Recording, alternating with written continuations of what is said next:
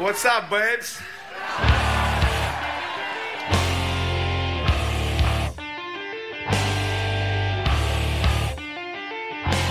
And as the puck drops, the words that DC fans have been waiting to hear since 1974, the Washington Capitals are the 2018 Stanley Cup champions. It's not a dream. It's not a desert mirage. It's Lord Stanley, and he is coming to Washington.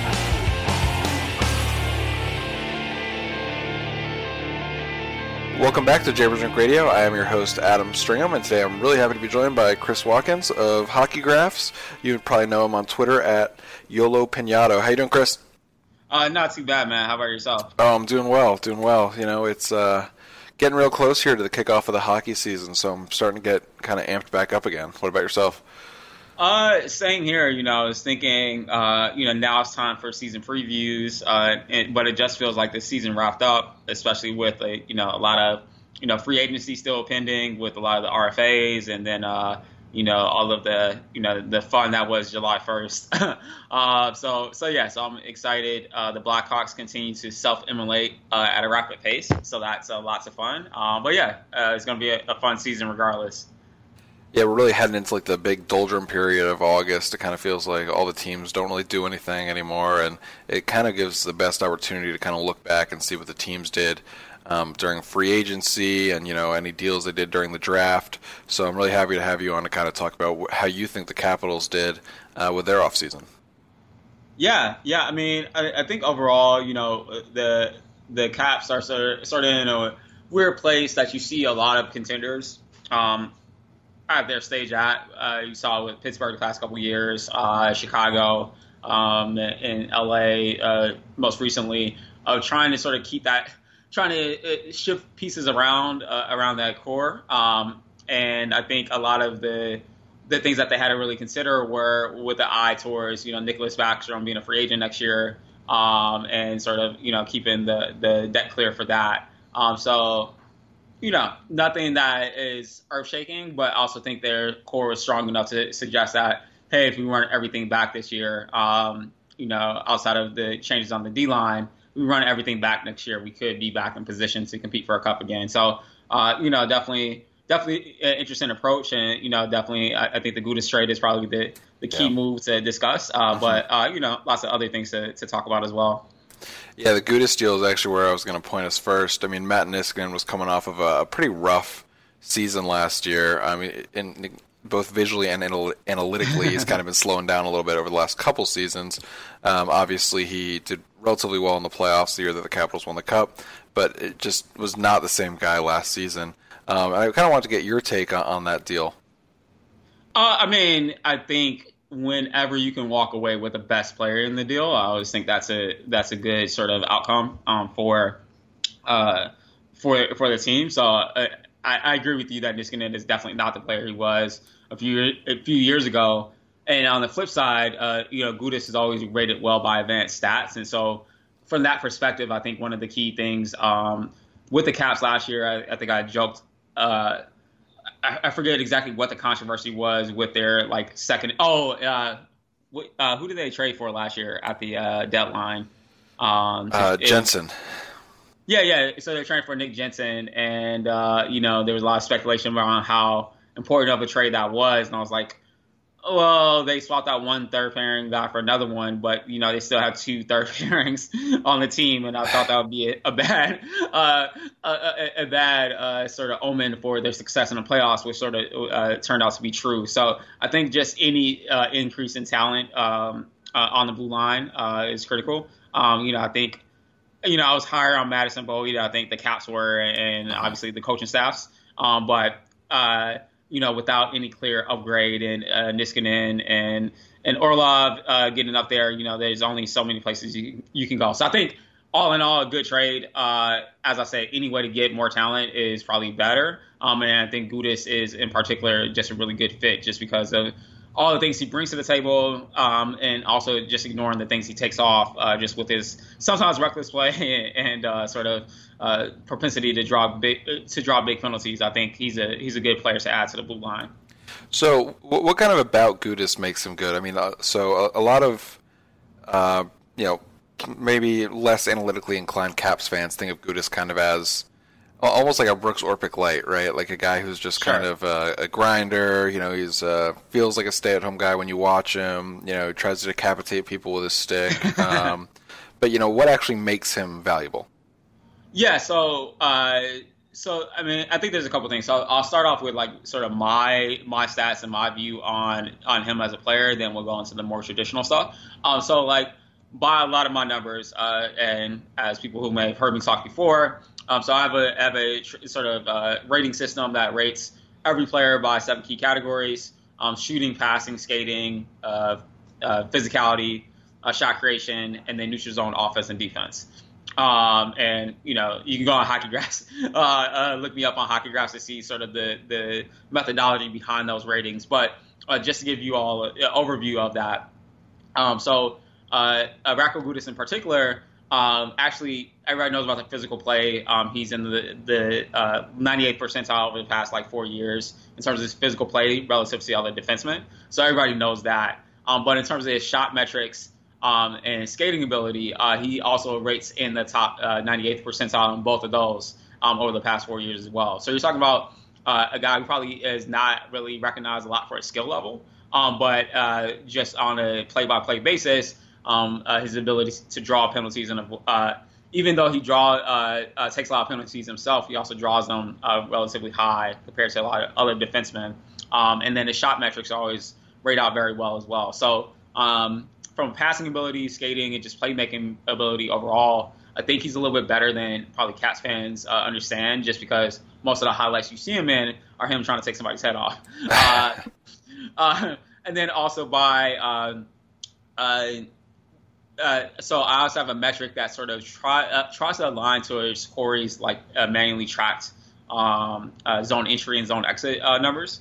Um, so it actually does. It's a pretty good predictor and allows you to compare across seasons that Corey didn't track. and so by both of those metrics, it's not a one-to-one ratio by what Corey actually manually tracks season by season. But based on those metrics, he also rates very well in terms of uh, zone entries um, and a little bit worse in terms of uh, preventing like zone exits. Um, but still a, a, very good person at both his blue line. So if you can sort of corral all of the talent that is Radko Gudas, you really do have a sort of uh, a, a, sort of uh, pseudo uh, top, uh, top pairing defenseman, and to sort of get that for declining Matt Niskanen, um, I think is a sort of good turn of events for cap, the Caps overall. Yeah, I'm really interested to see how the Capitals coaching staff kind of chooses to use him in the in the regular season. There's definitely been like uh, the beat writers are definitely penciling him in lower in the lineup, but I think he's a guy that could really do well higher up, assuming that he uh, kind of gets the reckless play under control. Uh, but the Capitals haven't like shied away from using guys um, that occasionally cross the line in, in like key leverage minutes. I mean, Tom Wilson obviously is um, the Capitals' top line right wing now, and he's uh, you know he, he, was good last year after he came back from that suspension, but um, it, it's not. He, there's still a risk that he's going to cross the line again. Um, let's talk. Uh, uh, sorry, just on that point, you know, I think Tom Wilson is actually a good uh, uh, uh, example to, to, showcase because for the average fan, you know, all you know about Tom Wilson, especially before this last season, before he broke out, was uh, you know reckless headhunter, you know, got very physical guy, uh, and and all of that. Um, but that sort of reputation sort of overshadowed the skill he brought to the table. And I think it's the same thing with Radko Gudas, where uh, he, he's a really talented individual, but because the only time you really hear about him is when these incidents happen, um, that sort of uh, makes people overlook uh, what he can bring to the table. Yeah, it's definitely going to be um, nice to see how it plays out, and hopefully the Capitals don't end up really increasing their penalty minutes because the team, the team has already had enough discipline issues over the last couple seasons. One of the most penalized teams in the NHL. Right. Yeah, always with a bad penalty differential. Um, let, us kind of like completely flip the script. Go from sure. a guy who was really gritty to a guy who, um, yeah, we both really liked, especially a couple years ago. Lots of razzle dazzle, who the Capitals traded for, uh, really, you know, next to nothing. But it, it, allowed them to free up some cap space, and that's Andre Burakovsky. The Capitals yeah. traded their 2020 second round pick um, for Burakovsky. So, or that's what they got in return for Burakovsky, rather. So, what I mean, obviously, he's fallen a lot since we, you and I, talked about him uh, in our uh, Hockey Graphs mock offseason a few years ago, where gave him a ton of money. Well, what are your kind of thoughts on this deal for the Capitals? I mean, do you think it was just kind of the time to give Burakovsky a new change of scenery?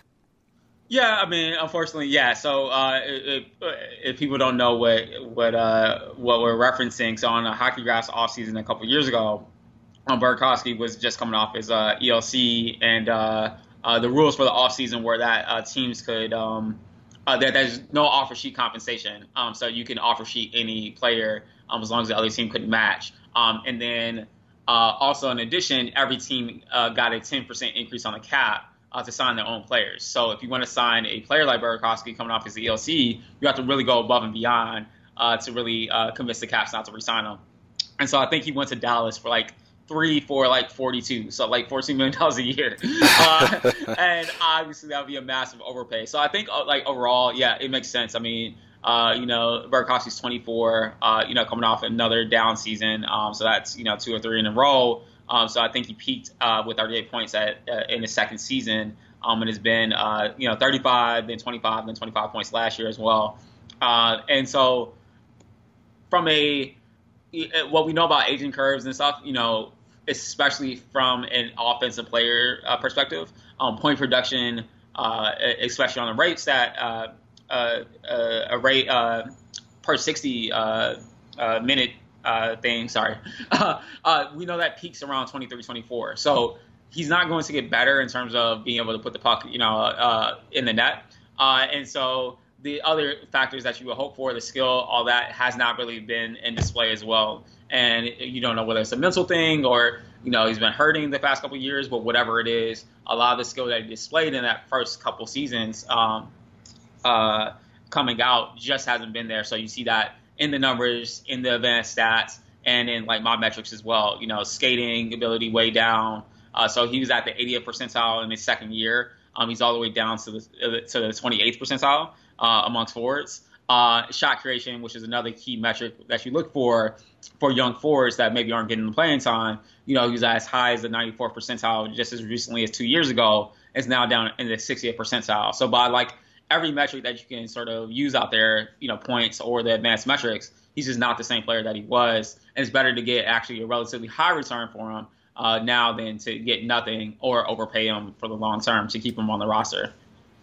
Yeah, it's going to be really interesting to see kind of, you know, even though he's not in the Capitals anymore, I'm curious to see how his career plays out. He looked good um, really after the trade deadline for the Caps last year, and his like the skill always seems to be there. He's struggled a lot since having kind of uh, repeated hand and other arm injuries over the last couple seasons. So, um, you know, definitely wish him the best, and I'm really curious to see how he does. But the Capitals kind of have another young, skilled forward uh, who they just gave a new contract to, and that's Jakub Vrana, and he's a guy a lot like Burakovsky when he came out of his ELC that kind of puts up great numbers, especially on a per sixty minute on a per sixty minute basis. Yeah, so Vrana is actually one of the. Uh, uh, I don't know if you remember this. Like I think it was actually last year or the year before, um, where Vrana was a guy who was only playing like 13 minutes uh, a game uh, at the time. But when I was looking at my uh, what we call is the ice metrics, um, when I was looking at his metrics, all of his underlying metrics were like you know, future superstar, at least a, yeah. a future first or second line winger, even with that uh, a short amount of playing time. Uh, and that's uh, sort of boring out. And so uh, just checking in on his numbers again. So like his numbers his first season, uh, you know, super great shot creation metrics, uh, you know, great playmaking ability, and now just his last season. so just to show you how you know how well he's performed, 96 percentile in shooting, 92nd percentile in passing uh, 84 percentile in terms of skating, and then 85th percentile in terms of shot creation. Um, those are normally numbers reserved for the best of the best in the league. And so the fact that he's putting up these numbers, even still without you know playing like full first line uh, first line minutes, um, you know, really shows that uh, there's probably even more to, to unlock in terms of his, his ability. Um, but even in terms of you know what he was able to do last year and sort of you know less than you know only 14 minutes a night is still not great. But you know if you if you play him on the second uh, or even the first line alongside of like Ovechkin, uh, you're talking about a pretty dynamic player. And I think uh, I think Caps fans would be remiss to to you know see him go down the same path that Burakovsky did. I think he's a much better player than Burakovsky ever was. Uh, right. And so and so yeah, so the only thing you worry about is you know his shooting his shooting percentage was a little bit high uh, last season, but other than that, everything else sort of points to uh, a guy who could be the next uh, Kuznetsov uh, uh, as a winger uh, in a couple years. Yeah, he's just um, the, the thing with Vrana. Just watching him night in and night out is just his speed. I mean, there's just not a lot of guys that can kind of keep up with him, and it's it's it's incredible. It's um, it's kind of like the guy that the Capitals traded for, Carl Hagelin, but yeah. with a lot more uh, skill with the puck as well. Um, so it's just it's going to be really great to kind of see how he develops. Uh, hopefully, he can put up offensive numbers like Kuznetsov while still maintaining uh, some sort of semblance of defensive responsibility. So that will definitely be kind of a key for Vrana. Um, definitely want to actually ask you about Kuznetsov, but I first want to pivot to, to Hagelin. Uh, the Capitals, of course, did yeah. re-sign him in free agency. Just kind of get your talk, your thoughts on Hagelin, a guy who's kind of been bouncing around a lot over the last few years, and um, you know it seems like teams are really willing to kind of give a guy with with legs um, another chance to kind of stick in the NHL and, and really prove his value.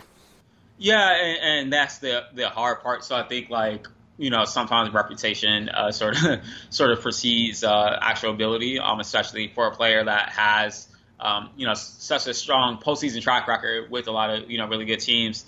Um, but I think I think Hagelin, especially last year, just really struggled.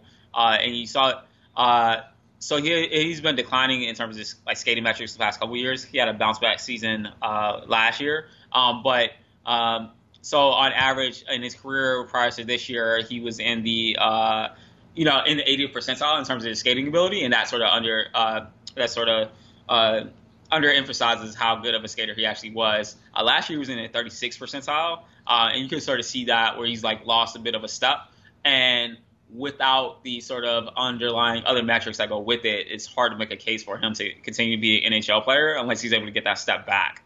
Um, but you know, he still does a lot of other really good things. Still, you know, good shot numbers and it's still, you know, relatively physical presence for for a, a fast skater like that. Um, so I think like you know, you would hope for a bounce back, uh, just relative to his career numbers. Um, but yeah, it, if he continues to trend in this direction, I, I don't see him lasting much longer in, in the NHL. Yeah, it's definitely going to be. That wouldn't be ideal for the Capitals, given that they just gave him that new contract. So hopefully, you're, hopefully you're proven wrong on that one. But uh, you know, that's just a hope. right. Yeah. Um, let's talk well, let's talk a little bit about one other guy who's got a lot of legs and not doing a lot else, and that is Chandler Stephenson. The Capitals just re-signed him um, yesterday, actually, right before his arbitration hearing. It was a short, I believe, one-year deal versus just over a million dollars. Um, what, what, are your kind of thoughts on him? I mean, he's a guy who doesn't really generate any shots. He had a couple great um, goals in the playoffs a couple years ago that helped the Capitals kind of uh, on their journey, especially early on. I remember a shorthanded goal against Columbus in the first round, but just just not a lot of shot creation for a guy who who actually doesn't like sees more minutes than a lot of other kind of fourth line players. Yeah, I mean, you know, so he's one of the guys. So he plays actually a few minutes less per night than Jakub Vrana, which is yeah staggering. yeah, yeah, that's something he's rectified immediately, and. uh yeah, I mean you're right. Like you know, just looking at his numbers, I mean he's not a player that's actually on my radar all that often. Um, look at his numbers, you know, just very underwhelming in the in the bottom 25th percentile across the board, which is what you expect for a fourth liner. Um, but uh, just uh, just to note that for my numbers, like under the bottom 25th percentile is basically replacement level. So, uh, uh, you know, and, and, and that's a little bit concerning in terms of you know, always, and we see this happening a little bit more. I think the Colton Sissons contract is one that created a lot of consternation uh, uh, across the league uh, uh, for watchers because it's like, you know, the question I ask is, you know, why are you investing, you know, multiple years in a person that you don't think is worth, you know, playing more than 15 minutes a night? You know, I think that screams to me replacement level. Um, so he's still a relatively young guy, but the numbers haven't been there. The underlying stats aren't there. He's a negative uh, for Corsi uh, for relative in his career. So I'm not just really sure what the what the sort of onus was to sort of bring him back. It's not a big number, um, you know, 1.5 million, uh, 1. Point, basically a little bit over a million dollars, but that's still 250 thousand dollars that could have went elsewhere um, in the roster. So not super crazy about that extension, but I can see why they did it. Um, it's a young guy that they played before and it didn't suck um, in the coach's eyes. Um, that usually is a is a recipe for resigning a under underperforming player. Yeah, I'm very interested to see if the Capitals kind of do keep him on or whether they're looking to move that deal. Um, the Capitals are now over the cap, so it's going to be it's uh, going to be kind of interesting to see how it shakes out. Um, let's take a real quick break here to for our, our word from our sponsors, and then we will be right back. All right, let's talk a little bit about Evgeny Kuznetsov. I mean, he didn't do anything contract wise this year, but he is a player that, um, like eye test wise, he can dazzle you. I mean, I, there aren't a lot of guys that you watch that kind of can do as much while moving at like any sort of speed um, than, than Kuznetsov. I mean, McDavid obviously does it much faster pace, but Kuznetsov's a wizard with the puck. But his defensive numbers, especially last year, were just awful. I mean, he was injured early in the season. I think that had something to do with kind of how he came back and didn't quite have that same level of play. Um, but I'm really curious to get what your take is on on him. I know um, a lot of our other like analytically inclined uh, colleagues, you much more so than me at this point in terms of colleagues. I don't really write about it anymore. um, yeah, they're not the biggest Kuznetsov fans. So what do you think? Yeah, and I think like he he fits uh, a bit into the sort of um, Phil Kessel category, where you know, as you said, you know, very one one track minded guy. Uh, you know, you know, amazing with the puck. Uh, definitely has all the skill in the world. Uh, but you know, now he's in his age 27 season now, so you know, whatever he is, is this is going yeah. to be the best version of it, and it's probably not going to improve especially from the defensive uh, sort of point. And so uh, Alexander Semin is probably a similar, obviously different players, uh, yeah. where you know someone was much more of a goal scorer than Kuznetsov is, but uh, obviously without that commitment on the defensive end, as the sort of speed and uh, uh, sort of dwindles a bit. Um, that skill will still be there, but the commitment on the other end obviously won't pick up. So that's going to be concerning. And I think for his salary point, um, especially, I mean, so you know, 72 points last season, uh, so almost a point per game. But with the increased scoring environment, you know, that's pretty disappointing uh, for a player of his skill level and someone who doesn't play defense. You know, you're talking about you know guys like uh, you know Barkov who are you know great in their own end and also putting up 90 point seasons. And so for a guy to be getting paid that much and only put up 72 points uh, is actually not all that impressive. Um, so that would be a concern to me. Um, the other key thing is like even by my metrics, like uh, you know, you, you, just see down years across the board. So like skating ability, um, which is really heavily influenced by uh, rush shots, as uh, noted by natural stat trick, um, and uh, and penalty uh, creation, uh, penalty differential. He's really down in that. So 96 percentile last year. I'm 76 percentile this year. in terms of in terms of passing, a little bit down there. Um, you know, still great in terms of uh, getting the puck out of his own uh, zone. Um, but even in terms of shot creation, has never been like a super amazing uh, play driver in that regard. So uh, if that speed slows down uh, and this is the new normal for him, then I'd be concerned. Uh, I think the closest equivalent I would say is probably a Jakub Voracek and in in Philadelphia. I mean, I think they're two different players, um, but you know, they he had just on that big contract, and Claude, Giroux was able to sort of retain his value, but uh, Voracek wasn't to the same level, and it sort of put the Flyers behind the eight ball for a couple of years until he was able to bounce back a bit. And so you would hope, uh, with all of the concerns off the ice and all that stuff that that, that happened to Kuz, uh, that you hope a bounce back this season. But yeah, it's not it's not looking great uh, right now.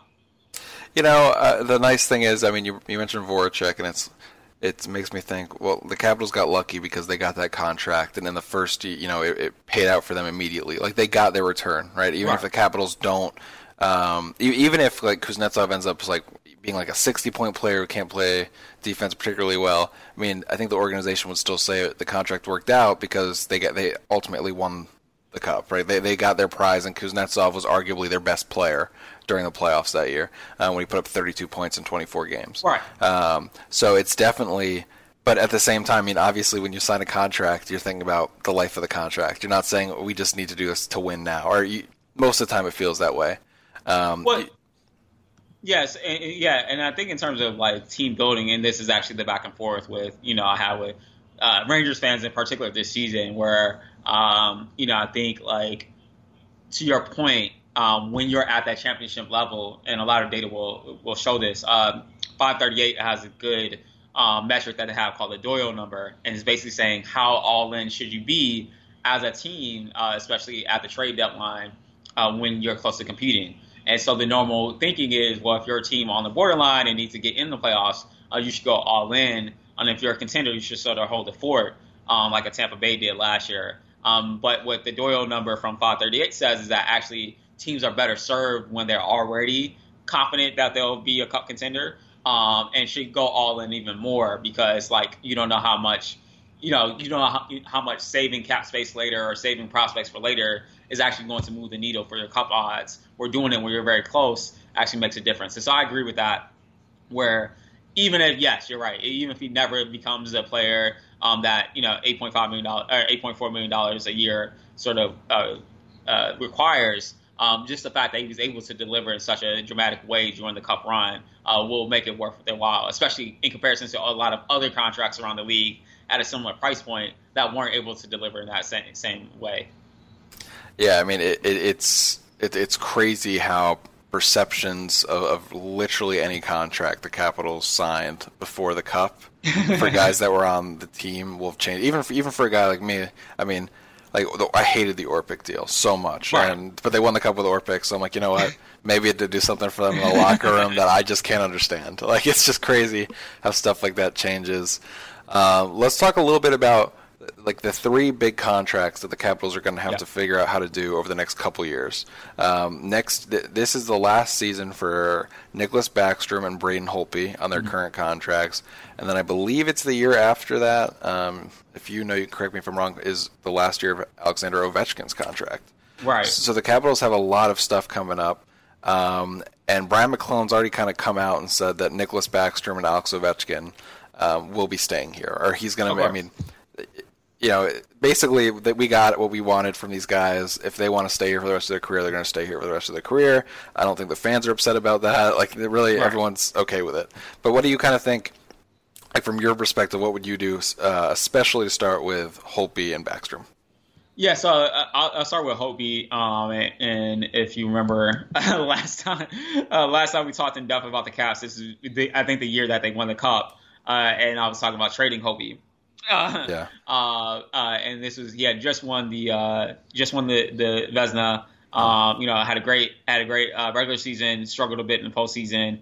Um, and I made the suggestion at the time that um, you know now's the time to trade him. His stock would never be higher. You have a great backup in, in Philipp Grubauer. Uh, you know, to sort of go with that and and and beef up your you know forward or, or D corps instead. So uh, obviously my take on it is, and, and we see this uh, play out uh, particularly with um, recent cup contenders. Um, uh, Pittsburgh was relatively lucky that they had Matt Murray um, sort of come in for Marc-Andre Fleury, um, but with the Blackhawks, uh, you know, uh, really relying a lot on Corey Crawford um, post their cup run. And his injury issues and concussion issues have really set them back the past couple years. And then uh, LA giving uh, such a big contract to Jonathan Quick um, who's been, you know, basically a replacement level goalie since signing that contract, uh, you know, it can really set a team back uh, uh, to reward goalies in particular for that sort of sense of team loyalty and been here from the start. Um, so if I were them, I mean, you know, I would hope to maybe, you know, bring him back, you know, for, for, you know, maybe like five million dollars a year over, four years. I mean, I, I, don't think you can not pay a goalie, but my concern is that very few goalies outside of like a Pekka Rinne or, or whoever have been able to sort of keep up their level of play for for a long term. Um, and giving goalies big term contracts, we'll see with uh, uh with Bobrovsky like how that play out. But I'd be really concerned about uh, bringing him back um, at a significant long term number. So I'd be more concerned.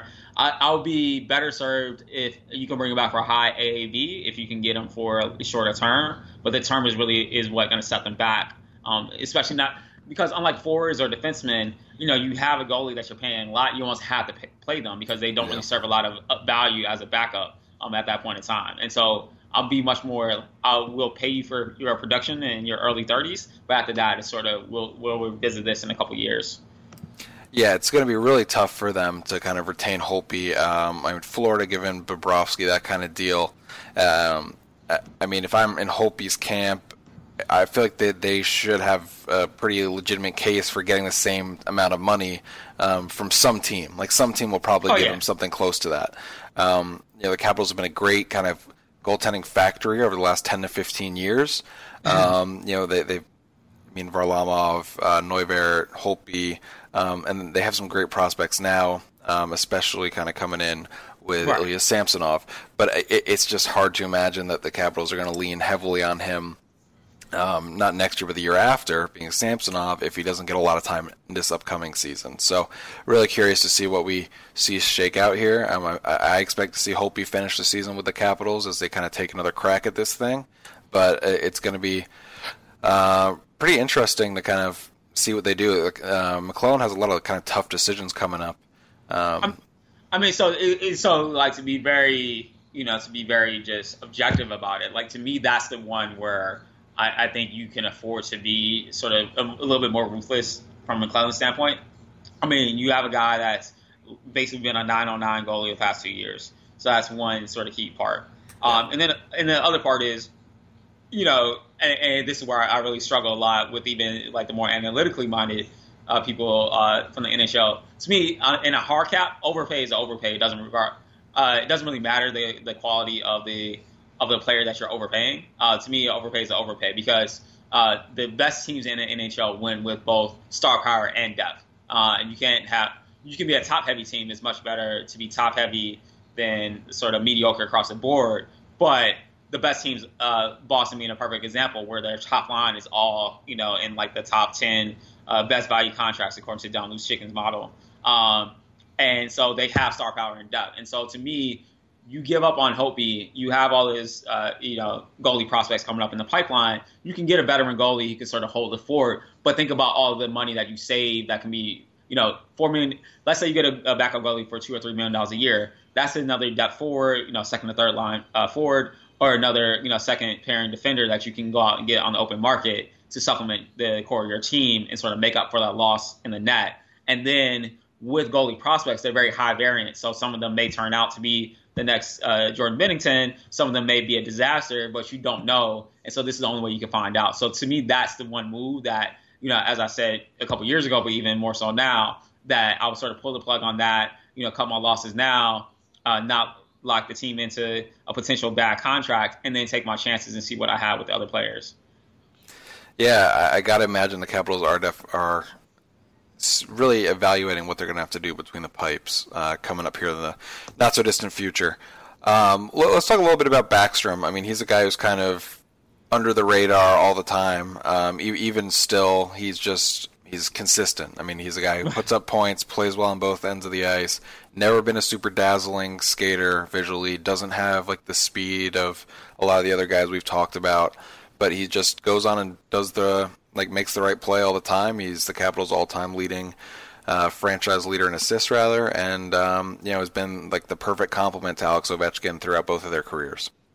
Yeah, yeah, and I think he's a guy where, you know, it's one of those things. So he's at, you know, his cap is currently at uh, eight million dollars a year now, um, and if you can get him obviously depending on the term, you know, he's going to his age 32 season. So obviously depending on the term, you know, the the sort of maximum value of the contract before you just don't know what happens after. It's not that he's going to fall off, you know, at any point in time, but you don't know if that fall off is going to happen at age 35 or 37, uh, where he's just not, you know, much more than a replacement level player at that standpoint.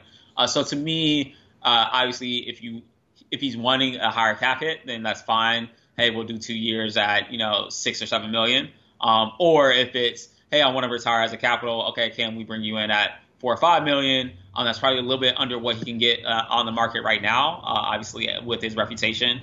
Um, but it also sort of uh, protects the caps on the back end uh, once he does start to slow down. So still a great player, still you know a good play driver. Probably obviously not to the level that he was before, but just the fact that he was I think the second leading scorer on the team last year, um, even in his age 32 season, shows that he still has a lot left in the tank, even relative to uh, to Kuznetsov, who obviously is not nearly the defensive player that uh, that Backstrom is. So you know, lots of good stats across the board by advanced stats and, and by my numbers as well. Um, I think he'll age pretty well but you just never know when a player like Backstrom, who does the little things, it's very hard to track when those little things fall off, and you don't want to be stuck holding, you know, six million dollars a year for a guy who's putting up 40 points, um, you know, and playing third line center minutes. Yeah, definitely, definitely would not like to, you know, put that kind of money on the third line, um, which, which should be interesting because it's. Um, like TJ Oshie's a guy who we don't need to go into, but he's a guy who's getting paid a lot of money that might get slotted into the third line this upcoming season. Um, so that'll be really interesting to see. Both both Backstrom and Oshie obviously being big parts of the Capitals' power play and their uh, overall success over the last couple seasons. Um, so let's talk a little bit about Ovechkin here to wrap things up. I mean, he's a guy. Again, he is signed next year, and um, he will have kind of one more year to get things finalized and signed before um, before he's done a year longer rather than Backstrom and Holtby. So if if you're the Caps and you're starting to think about what it's going to take to re-sign Ovechkin to kind of have him finish his career in Washington, uh, what, what are you kind of thinking about? Well, so I mean, unfortunately for the Caps, I mean, this guy just keeps scoring goals, which which skews all all uh, evaluation projections and so on and so forth. Because as probably most of the advanced guys would tell you, you know, goal goals and points are things that are probably over rewarded in terms of the marketplace, uh, in, terms of just paying for. Um, but they're still, you know, obviously important important things to have on your team. And so, uh, if Ovechkin was the same player putting out the same point numbers, but you know, instead of uh, you know 51 goals and 89 points, you know, if it was you know 50 51 assists and 38 goals, I mean that still would be uh, a, a pretty hefty number, but not quite as much. And so. I think with Ovechkin, you know, it's a little bit hard. You know, I think if you can get him locked into, yeah, whatever term he wants, uh, but if you can get him locked in around the seven or eight million dollar number, um, I think that's relatively fair. Um, to me, it's a, honestly an overpay for what uh, Ovechkin brings to the table. I mean, he is obviously an amazing goal scorer. Um, still is an amazing part of any offense, uh, but you know hasn't really brought it on the other end of the ice for for a couple years. Uh, so relative to his contributions, if you were just like, you know, looking at him and, you know, his name was Alex Ovechkin or something like that, you, know, you, could probably get away with getting him, you know, six or seven million dollars a year. But such a franchise icon, somebody that's contributed to their success and obviously won them a cup, um, you know, you just sort of have to make sure that he's taken care of um, no matter what. Because I think Ovechkin in particular is one of those guys where if you you know, lowball him and say give him five million. You know, let's say you ask for a six year contract and you know you give him five million dollars a year. That's not only something that's going to lead a franchise icon to walk away. That's going to hurt your gate receipts um, because he is such a key driver for the team and such a, a, a talisman for the Capitals. Um, but it also sort of notes to future free agents and and other players that it's like, hey, if Ovechkin is getting treated like this, I'm not going to get treated well as well. So I think given Ted Leonsis, uh, who also owns the Washington uh, uh, Wizards, um, and uh, has relatively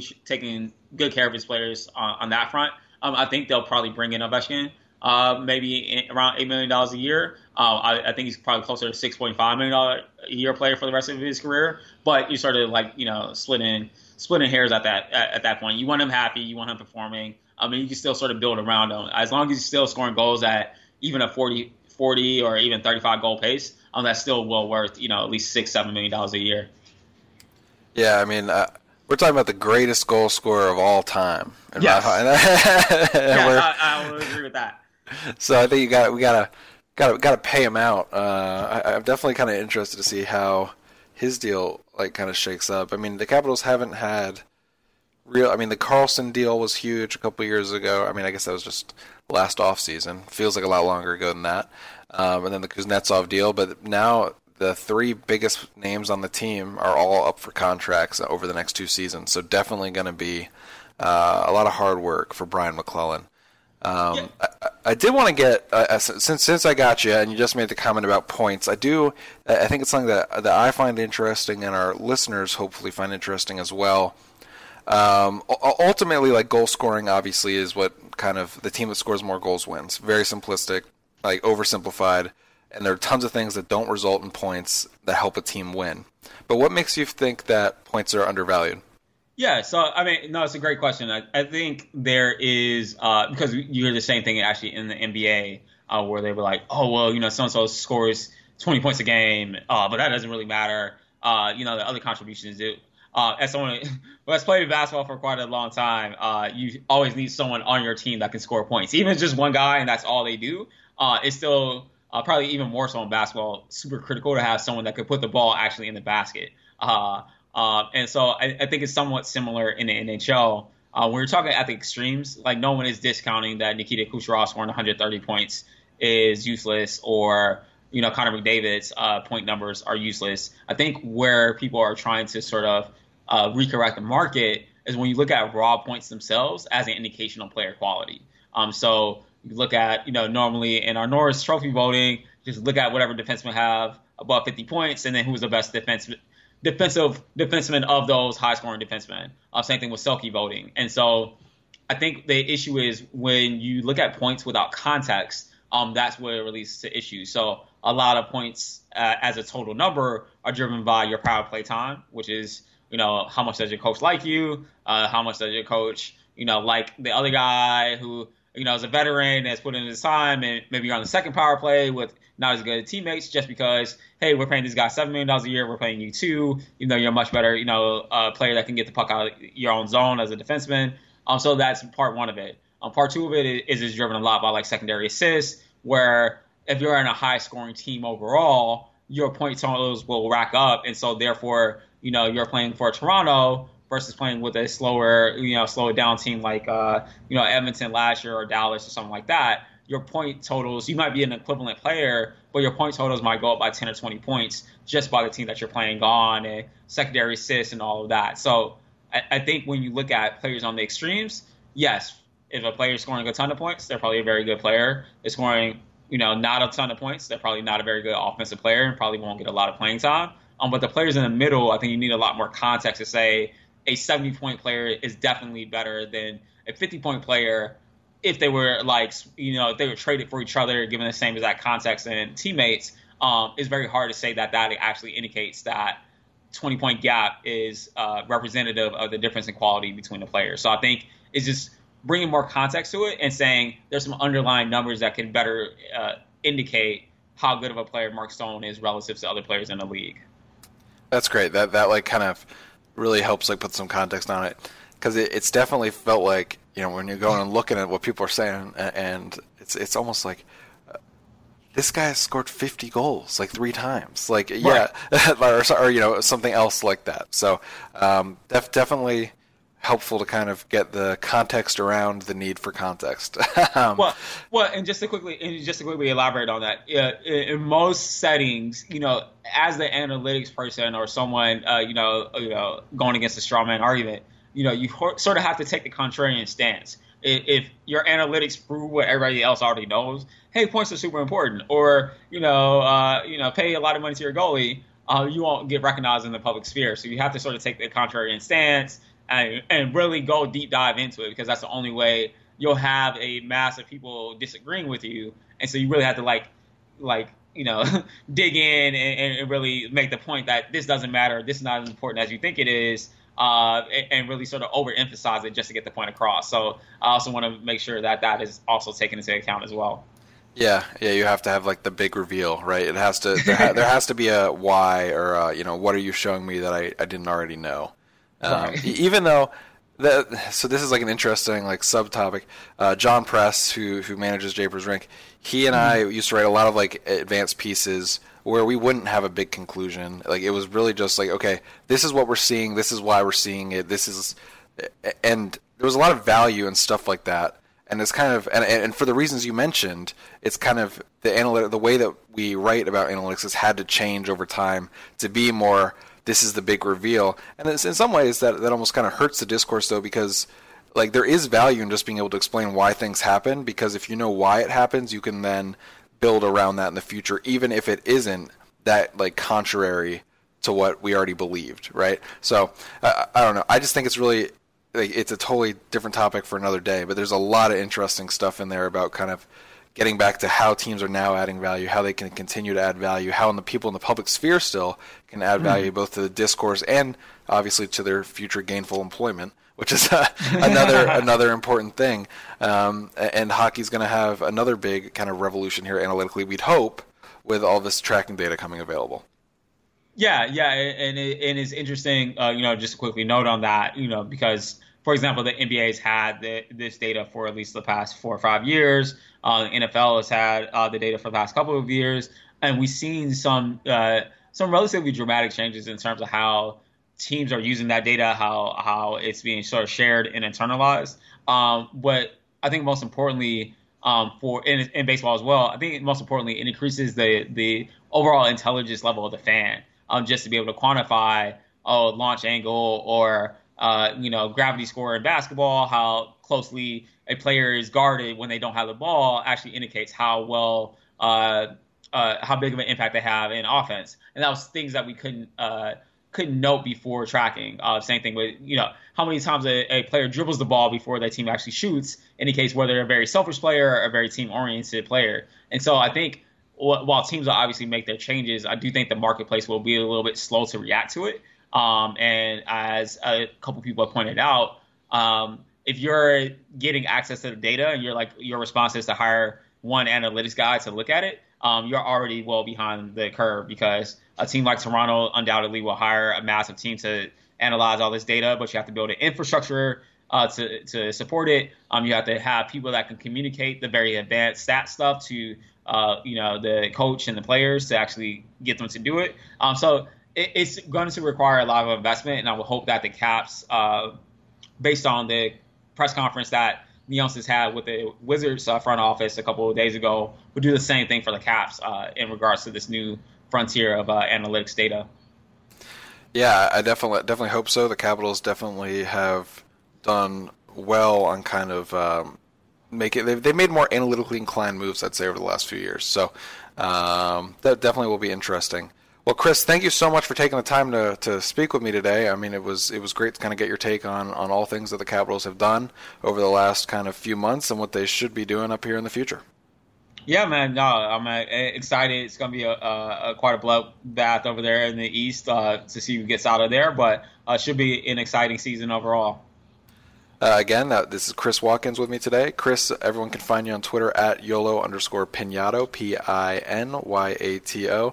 Any, any, any specific work you want to plug here while we wrap up? Uh, yeah, I actually do have some fun work coming out. Uh, I'm actually committing to writing for Hockey Guys right. uh, for the first time in like a couple years. Uh, so, uh, so I'm not doing the conference circuit this year, uh, but um, uh, I have some fun new stuff coming out. I'm particularly looking at power plays and, and penalty kill optimization. So um, yeah, looking forward to getting that up and running uh, in a couple weeks.